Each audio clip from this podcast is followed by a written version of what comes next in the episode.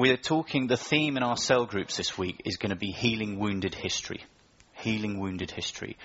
And I don't think there can be a deeper or more painful wound than one between a family.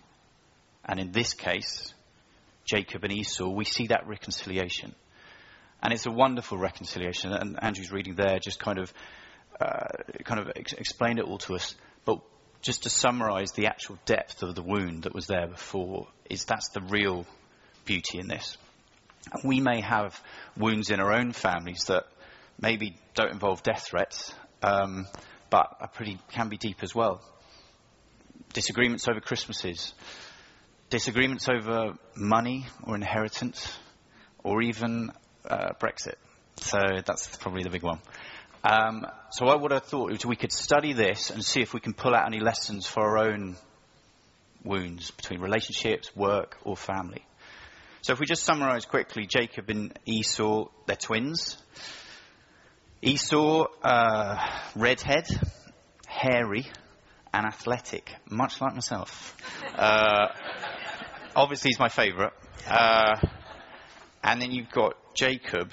Uh, well, if you call Esau is like the jock, you know, in America they have jocks. So basically, and then you've got Jacob, who's smooth-skinned, uh, possibly a little bit of a mummy's boy. Uh, some may call him a geek, possibly. Uh, so you've got real contrasts and classic brothers. They've been conflicting their whole lives. So obviously, they're twins. Esau was born first, but Jacob was holding onto his ankle. Uh, shows that struggle even from birth.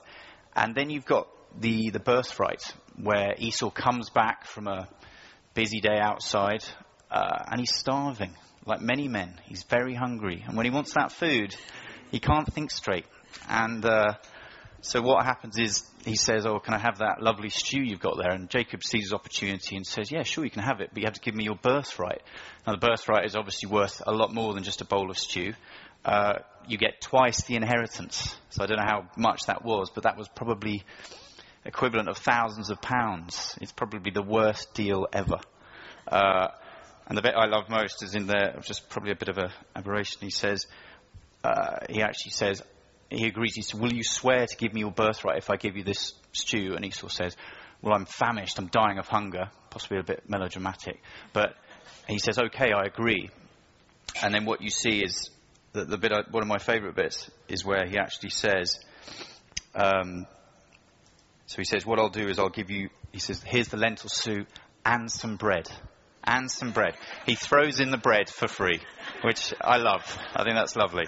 Um, and then you've got the blessing. Now, this is probably the most tragic of all, and this leads to that death threat where Isaac's on his deathbed and he is, um, he's basically, says, I want to give my blessing to my eldest son. And so he says, Isaac, go out, get some food, we'll have a great meal, and then I'll give you an awesome blessing. Rebecca sees the opportunity. Jacob cuts in and deceives his father by pretending he is Esau, so he takes the blessing instead. He receives uh, an amazing blessing. And then when Isaac finds out that he's given the blessing to the wrong son, he trembles violently. Now that just shows how upset he is. And if you've ever seen your own father tremble violently, uh, you know it's bad. I think that's pretty uh, bad. So you've basically got, he's trembling violently, and Esau weeps and he cries out loud and he says, Please give me a blessing. And he can't. He's only given him one blessing. So then essentially what he does is he gives him almost a, a, a, curse, like he just tells him what is likely to happen, and it's not good. And Esau is so mad, he says, When I finish mourning for my father, I will kill my brother. So you've got this ends with a death threat. Jacob flees 600 miles to live with his uncle, and then they don't see each other for 20 years. And then we get the reading that Andrew's kindly done for us today, where there's fear, there's nerves, and then you see this beautiful reconciliation with hugs and tears. And essentially, the do off go, go off relatively peacefully. So I was thinking, if you've got conflicts or wounds in your own families or uh, work, what can we learn from this reading here? What can we take out of the Bible for our own lives? So the first thing I was impressed by was, to be honest, Jacob's faith he is busy planning. In the bit before this, he's thinking, right, okay, how can I plan things so that if Esau attacks me, I can split everything up so it's not too bad. But in the midst of all that planning, which I'm sure we've done in, when we're in fear and distress, as it says that Jacob is experiencing, he prays. So he looks up, not just in. And he prays this prayer. He says, Save me, I pray, from the hand of my brother Esau, for I'm afraid he will come and attack me, and also the mothers with their children. So he's afraid. And I'll be honest, this is my first sermon. I'm, i was a little bit, I'm very nervous before this. And the last thing I want to do is pray. Praying's difficult. I'm thinking, oh, I've got to remember my first few lines. I don't want to pray. But fortunately, we did. You know, a bit hypocritical if I hadn't. And, uh, and it does, it just puts you at peace. And the thing I love is, Jacob's not perfect. We all know that. But he does pray in that moment of distress. And another thing I absolutely love is with, when he before this reading, he is planning what to put before him before he meets Esau. So he knows Esau's got 400 troops coming to meet him. And he says, okay, what I'll do is I'll put all my flocks, all my herds in front of me and I'll give them as a gift to Esau. That will protect me. That's kind of a, a bribe if you want to kind of make sure this thing goes well. He's kind of planning to deceive as he has done uh, a lot of the time in his life. But then he has to wrestle with God. So his faith, let's hope, goes up a few uh, levels. And then what he does, he says, you know what? I'm not going to go at the back, I'm going to go at the front. And he leads. So all the gifts are behind him. He's actually in the front now. And he bows seven times to his brother. And then they get this wonderful uh, hug. And it would have taken immense faith and courage to do that, to, to change the plan and go up front. And I love that. Which brings me to the next point. So if, when we're looking to heal wounds, possibly faith and courage is a big thing as well. Because who wants to face a brother who you know wants to kill you? It's not, you know, he is obeying God with that. And he's using an awful lot of courage to do that. John Wimber, the founder of the Vineyard movement, says faith is spelled R-I-S-K, risk. And he takes a big risk by going up front and facing Esau without the gifts. And then there's this humility where he bows seven times before Esau. Bowing seven times is the kind of greeting you would give a king. And Jacob does that. He bows seven times. He's completely humble. He doesn't come in with excuses. He doesn't say, well, it was your fault you took the birthright. You know, that was your deal. Um, and he doesn't say, it was Isaac's fault for giving the blessing to the wrong person. He should have known. He is hugely humble. He's all about Esau, not about himself. So he's got that humility. And the last lesson I think we can pull from this reconciliation is the importance of love. I love the fact that Esau, he gives him this massive hug before he's seen all the gifts. And then once he's given that hug, he sees basically like, why have you brought all this stuff? What's all this stuff for? He's not interested in all that stuff because he didn't see it. He just saw Jacob, and that's all he cared about. And this wonderful reconciliation, which is based on love, not bribes or, or money or payback, as Jacob initially thought it may be. So you've got that reconciliation. So that reconciliation alone is something I think we can all take, uh, use as a kind of template for our own families. Possibly, but it's not perfect. There are still scars there. You've got, as Andrew said, as Esau then says to Jacob, I'll walk with you, I'll walk with you, I'll go with you guys, I'll, I'll carry on with you guys. And uh, Esau kind of says, oh, well, kind of, you'll, you'll slow, you'll, you'll, I'll slow you down, makes all these kind of excuses. And then he says, I'll see you there. I'll see you there. And then he promptly just hangs a left and leaves Esau to go alone. So this reconciliation, which looks great, actually isn't complete. There's a split. One goes off one way, one goes the other way.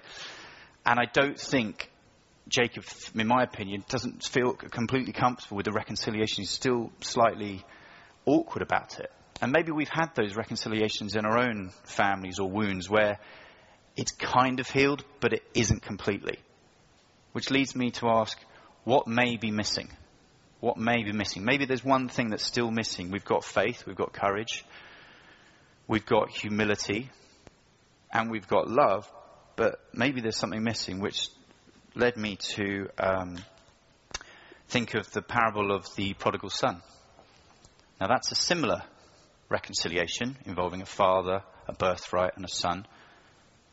But it may have something that this is missing. So if you remember that the parable of the lost son, you've got a son who he's the second born, so he's not the firstborn, and he says, I want my inheritance early, I want my birthright now. And that is incredibly humiliating to a father to be told essentially, I'd rather you were, you're better off to me dead than alive. I want the money now. Now the father says, okay, you can have the money. The son goes off and he squanders it. He wastes that birthright and he ends up working in a, a pig farm with hardly anything to eat. And he thinks, he thinks, you know what? Even the servants of my father get better food than I get.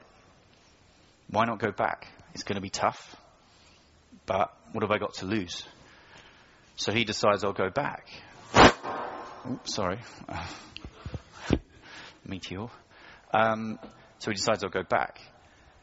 And he goes back to his father, and he's not exactly.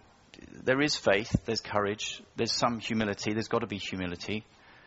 And his father embraces him, he runs to him again and gives him this massive hug. And, but the thing that the prodigal son says, as soon as he's been embraced, he says, Forgive me, I've sinned against heaven and I've sinned against you. He repents. He repents very, very specifically. I have sinned.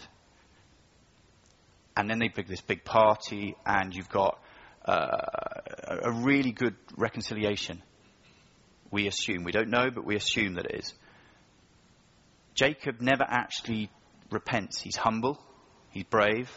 There's love from Esau, but he never actually says, you know what? I was wrong. He, he, he alludes to it, but he never actually says, I have sinned. And I think that level of repentance from the prodigal son allows that reconciliation to possibly more, be more complete. And it led me to an example from my own life where about a year and a half ago, I probably had one of the biggest challenges I've had in my life, and it was my Christian journey is only really two years old, and it really pushed my faith to the limit. And I was having a very, very challenging time. It takes uh, a lot to put me kind of on my knees, and this was generally a time where I had, and I really needed the support of friends, family, and and people close to me. And a member of my family, we had a kind of a disagreement over something, and and I was like, I really don't need this now. And I was like, surely she can understand that this is kind of a bit out of context with what I'm going through. And I was just completely wound up couldn't sleep. I just couldn't think about anything else. It was tearing me apart, especially when something, your family, who you want to support you through hardship, and you think, hang on, this is confusing me. I'm not getting the support I needed. And I was so wound up, I had to, I went to my vicar at the church I was at before here, and I said, I need to talk about this. And he said, absolutely. We came around. I spent for 45 minutes, I basically went on about how bad this person had been to me. And I couldn't believe it, and I'm confused, and what can you help with? And he listened for 45 minutes and then he said, John, open the Bible to Luke chapter 6, verse 41. If you've got a Bible, try and find that. Luke chapter 6, verse 41. So he listened for 45 minutes and then he said, and whoever finds it first, can you please read it out? Anybody? Yeah, he said, Why do you look at the speck of sawdust in your brother's eye and you pay no attention to the plank in your own eye? And that was the, and I, that hit me hard and I was like, You're kidding me. I was literally, I've done this much wrong and I felt that the other person had done this much wrong and I was like, Okay. And he challenged me to pray to be forgiven for what part I had played in this. And that was the hardest prayer I've ever done. I felt weaker than ever before and I had to pray for forgiveness. And bearing in mind, I was in bits. I couldn't really sleep. I was just kind of a complete mess. And I, but I really trusted this vicar. So I, I prayed that prayer and I prayed for forgiveness. And I really thought about what small part I'd done wrong. And I realized there were things that I'd done wrong. I'd been insensitive, probably had been a bit blunt. And as soon as I had prayed that prayer, asking to be forgiven for the part I played, I felt completely better completely better. And it doesn't make any sense to me. I played for repentance in the part I, I, I had played, and I felt completely better. And that blew me away. And actually, the peace I felt after making that prayer was all I needed. I thought the peace was going to come from the vicar saying, you know, that's unbelievable, that's unbelievable, yeah, you know, what she's done wrong. And actually, the peace came from me asking for repentance, similar to the prodigal son, and that reconciliation came that way.